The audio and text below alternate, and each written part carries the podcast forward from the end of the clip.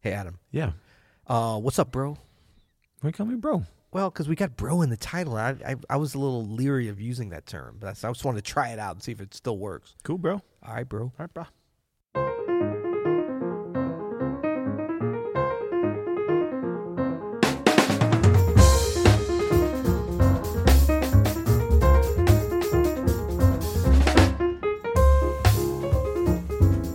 I'm Adam Manis, And I'm Peter Martin, and you're listening to You'll Hear It, bro. a podcast about listening and playing music better, bruh.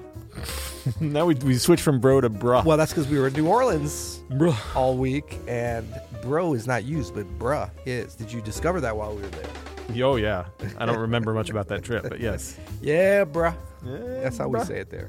So, um, yeah. So, what's happening today? Today's episode is sponsored by Open Studio. Go to openstudiojazz.com. Hmm. Hey, check out our all access pass. If you're a pianist or a multi instrumentalist, it has every course we've ever made from people like Peter Martin, Jeffrey Keyser, and then people who aren't pianists like Christian McBride, Diane Reeves, Gregory Hutchinson. Yes. Like me, I play a little guitar as well as piano, so I've learned a ton from Homer Lubambo and Peter Sprague Yeah. on their awesome guitar courses. And I know that we have a lot of people who are maybe primarily a pianist or primarily Yeah. a drummer and they play a little piano. Yes. The all access pass could be what you need.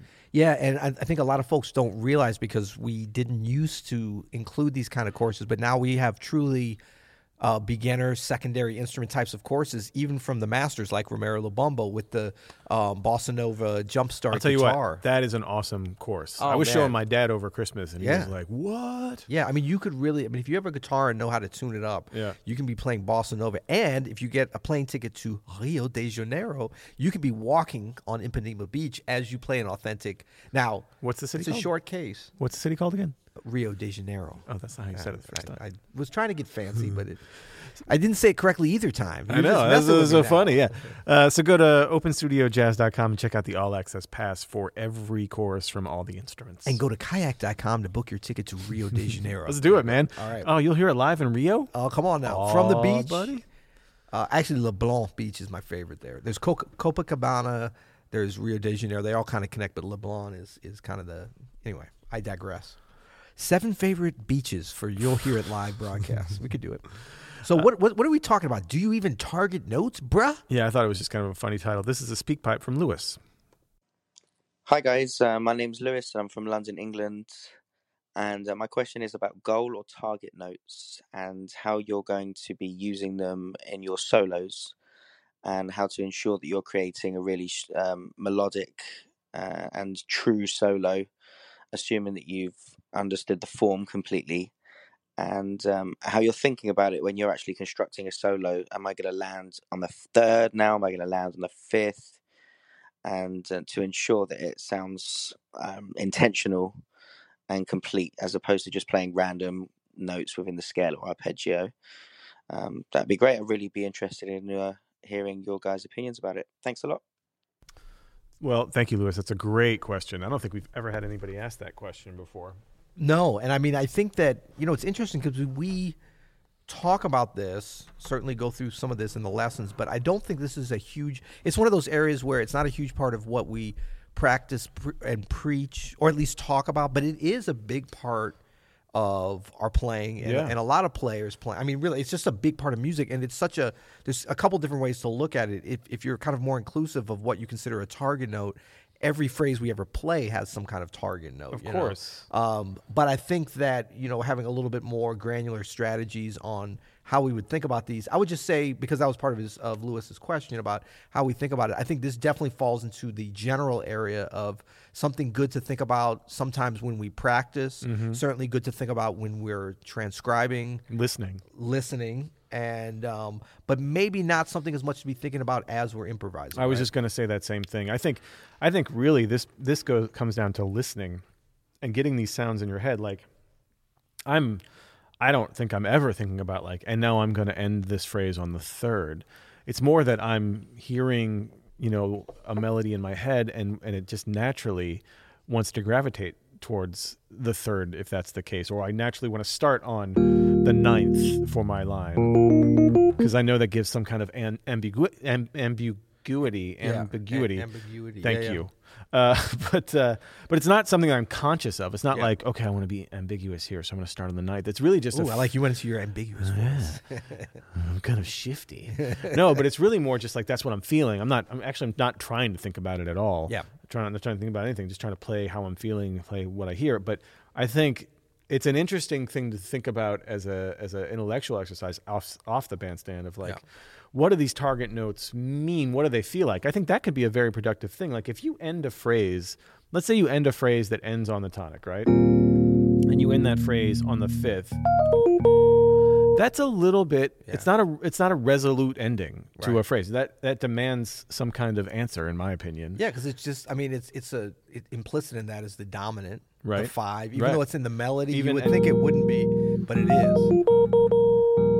like Yeah, it wants i'm to always wanting to dissolve. go to the to Exactly. the tonic for to, for And resolution even more so, and I, I really think it's because that, that five one is, is just so instilled in us. Because even if you end on like the major seven, Yeah. you know, you would think, oh, that's not a stable thing. It wants to resolve up, but Yep. not necessarily, depending on how you do. yeah Yeah, and um, but I think too, like another way I'd like to just sort of frame this is target notes and how to use them in solos.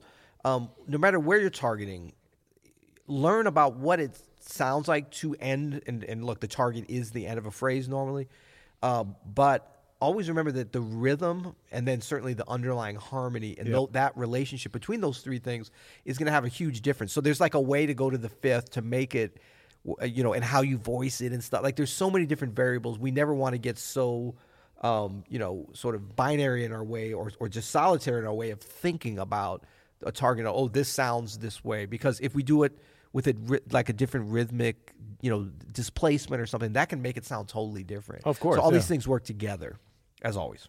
yeah and it's not even that it's like um you you like you said like you'd be actively targeting as you're improvising but you can practice you know sort of starting phrases on a target note Yep. because that does change maybe the whole vibe of what the phrase you're about to play will be. Like if I if I'm playing a two five and I start the phrase on the thirteen of that two, that's way different than if I started it on the tonic of the two. Yeah.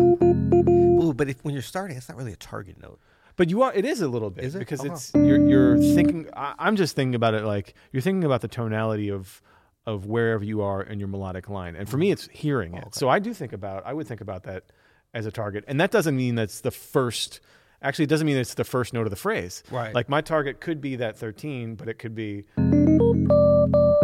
and that's really da da da. That's where my phrase is really Yep. Yeah, yeah. beginning. Like that's a setup, kind of as a setup. and I'm I'm always thinking whenever I do think about tar- and it, you know for me when I was kind of first learning to play a lot of this stuff I don't think I I don't think that the the, the I don't know maybe if the phrase was used I just didn't wasn't exposed to a target notes so it's always been a little bit of a funny thing like you know when you don't learn something at the time you learn how to play something Yeah. when you don't learn the terminology or the theory behind it Yeah. you always feel a little bit ignorant of it even Yeah. if you have a you know and, and so i'm never quite sure but at a certain point i did think about it in terms of like target notes even like on bebop stuff be doo doo boo doo but like it's in the middle of a phrase where you're yeah. surrounding it like but, but i guess that's more enclosures That's enclosures, and you could do that But too. you're targeting You something, have a right? target note, like so. If if uh, F is our target, you can surround it, you know, via half steps,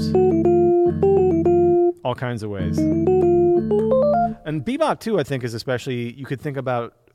I, I used to do exercises like this of targeting the strong chord tones Yeah. on the beat, right? yep yeah and that's what i was talking about the rhythm and the melody really starting to like be important when when you're targeting on the beat on the or on the upbeat that's definitely something you can practice. You Yeah. can practice trying to run lines and trying to line up the strong core tones on the beat or trying to line them up off the beat. Both are valid. Yeah, and you can take the same phrase and just displace it by a half of a beat, like an eighth note Yeah. over, and and and really get a feel for that how different that is. But also, or you can go- add one note into a phrase too, because that offsets it there, like a passing tone. I remember a teacher once telling me that I really needed to work on how I ended phrases and that it would unlock a bunch of stuff. And I think they were totally right because think about how many intermediate players you hear and like they're maybe playing some stuff and there's an idea developing and they end the phrase in like kind of a whack way. Yes. Instead of on solid ground. Yep. So, you know, you might practice different ways of ending a phrase. Not that any way is actually right or better than the other, but there are definitely ones that feel strong. Yeah, and I think that kind of thing is not even it's, it's almost never just the fault of the target note. Yeah. What you're talking about. Like so, you know, it's not like, oh, that phrase sounded whack because you ended on the thirteenth. It's like that combined with the beat you ended Yeah. on, combined with how you got to that Right. It target. could have been Yeah. totally cool ending on the 13th, Yeah, I but mean, you I think- didn't set it up right. I think actually any of the twelve notes of the well tempered cl- um, scale. Isn't Yeah. that what you you call it? almost said clavier. Klavier. Klavier. Das ist gut. Oh, boy. Um, but you know, I think any of them potentially could work really on any chord. For sure. I mean, it's it's more difficult certain ones, and you have to alter some of the harmony. But if you're paying attention to the rhythm and the harmony as a, as well as because we think about target notes, it's very easy to get locked into just the melodic quality of how you're getting there. But and then also you know the harmony where it is vertically once you get to that place, like what is the chord, like where we started. Um, but it's really such a combination of, and that's where really where it's fun. And I think a lot of times, like you were saying, your teacher's saying, you know, didn't like the way you were ending phrases or bringing that to your attention. I've, I've done that too, and I've been very critical of my own playing. And I think a lot of times that's less about the target note as opposed to like how you're getting to the target note. For sure. And so, like, sometimes if you play a series of phrases and you're trying to like tell a story, but you end them all the same, and part of that is ending on the same target note over and over again. It's a boring story Yep. you know and so being conscious of that in terms of target note is i think very important so you have to have some different options of different target notes on how to end phrases you know and, and if it's a 251 and you're on a major and like we started on that fifth we you learn what that sounds like you the sharp 11 what does that sound like the 13 the 9 so that you have an idea of when you're ending the phrase what that's going to do to the tonality to the harmony of where you're ending I was just thinking like a really easy way to kind of analyze this and maybe learn some lessons about how to end phrases Yeah. is to analyze some melodies of great Am- great American songbook standards. You know, Yeah. these people were masters at uh, setting up our expectations with melody. I'm thinking about like that first phrase ends on the tonic, right? yep Now, there's, target, new there's target. a little bit of a more Target angu- alteration. ambiguity ending on the third.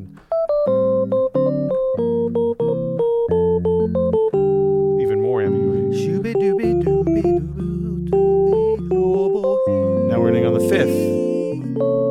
Doesn't it end on the sixth?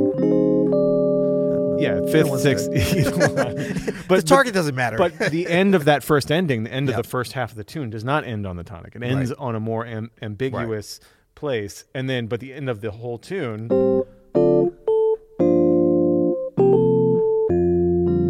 know what I mean? Or yep, ends on the tonic, as most of these do. Yep. For a Yep. reason. yeah, Yeah. uh, because you're coming back home. You're bringing it back home. But that's kind of the I feel like the 101 of basic target note construction, melodic construction. It's something to think about. But also, as we said, please don't think about it when you're playing. right, right, Just right, right. listen to a bunch of music. If you want to analyze melodies and how they are structured, it, it doesn't get any simpler than Gershwin tunes or Jerome Kern tunes or things like that. Yeah. And you can really see the moves of how these composers crafted their melodies. And then when you get on the bandstand, forget all about it and just try to play what you're feeling. Yeah, exactly. And I think it's it's those are not mutually exclusive. Like you cannot think about it on the bandstand and still be intentional in your approach. And part one way you can do that is just record yourself on the gig. So don't worry about it. Yeah. But if you want to be like, well, I didn't worry about it, but I feel like I'm still playing playing bland or or whack target notes. Listen back to the record. Yep. Check the transcript. Yep. You know, and so that's a great way to develop yourself because then when you hear yourself, you'll start making some automatic adjustments to your target notes if you're getting too rigid. I think in your usage of them. So- Totally true. well, that was good. So the Yeah. answer to the question, do you even target notes, bro, is Yeah. yeah, Kind I- of. I guess. Inconclusive. Well, good. Well, we are brought to you by Open Studio. Uh, go to openstudiojazz.com for all of your targeted notes and targeted lesson needs. We've got courses from a bunch of folks beginner, uber beginner to uber advanced. And you know what? If you have any questions, reach out to our wonderful customer service department. And this is my customer service music you're playing here. So until tomorrow. You'll hear it.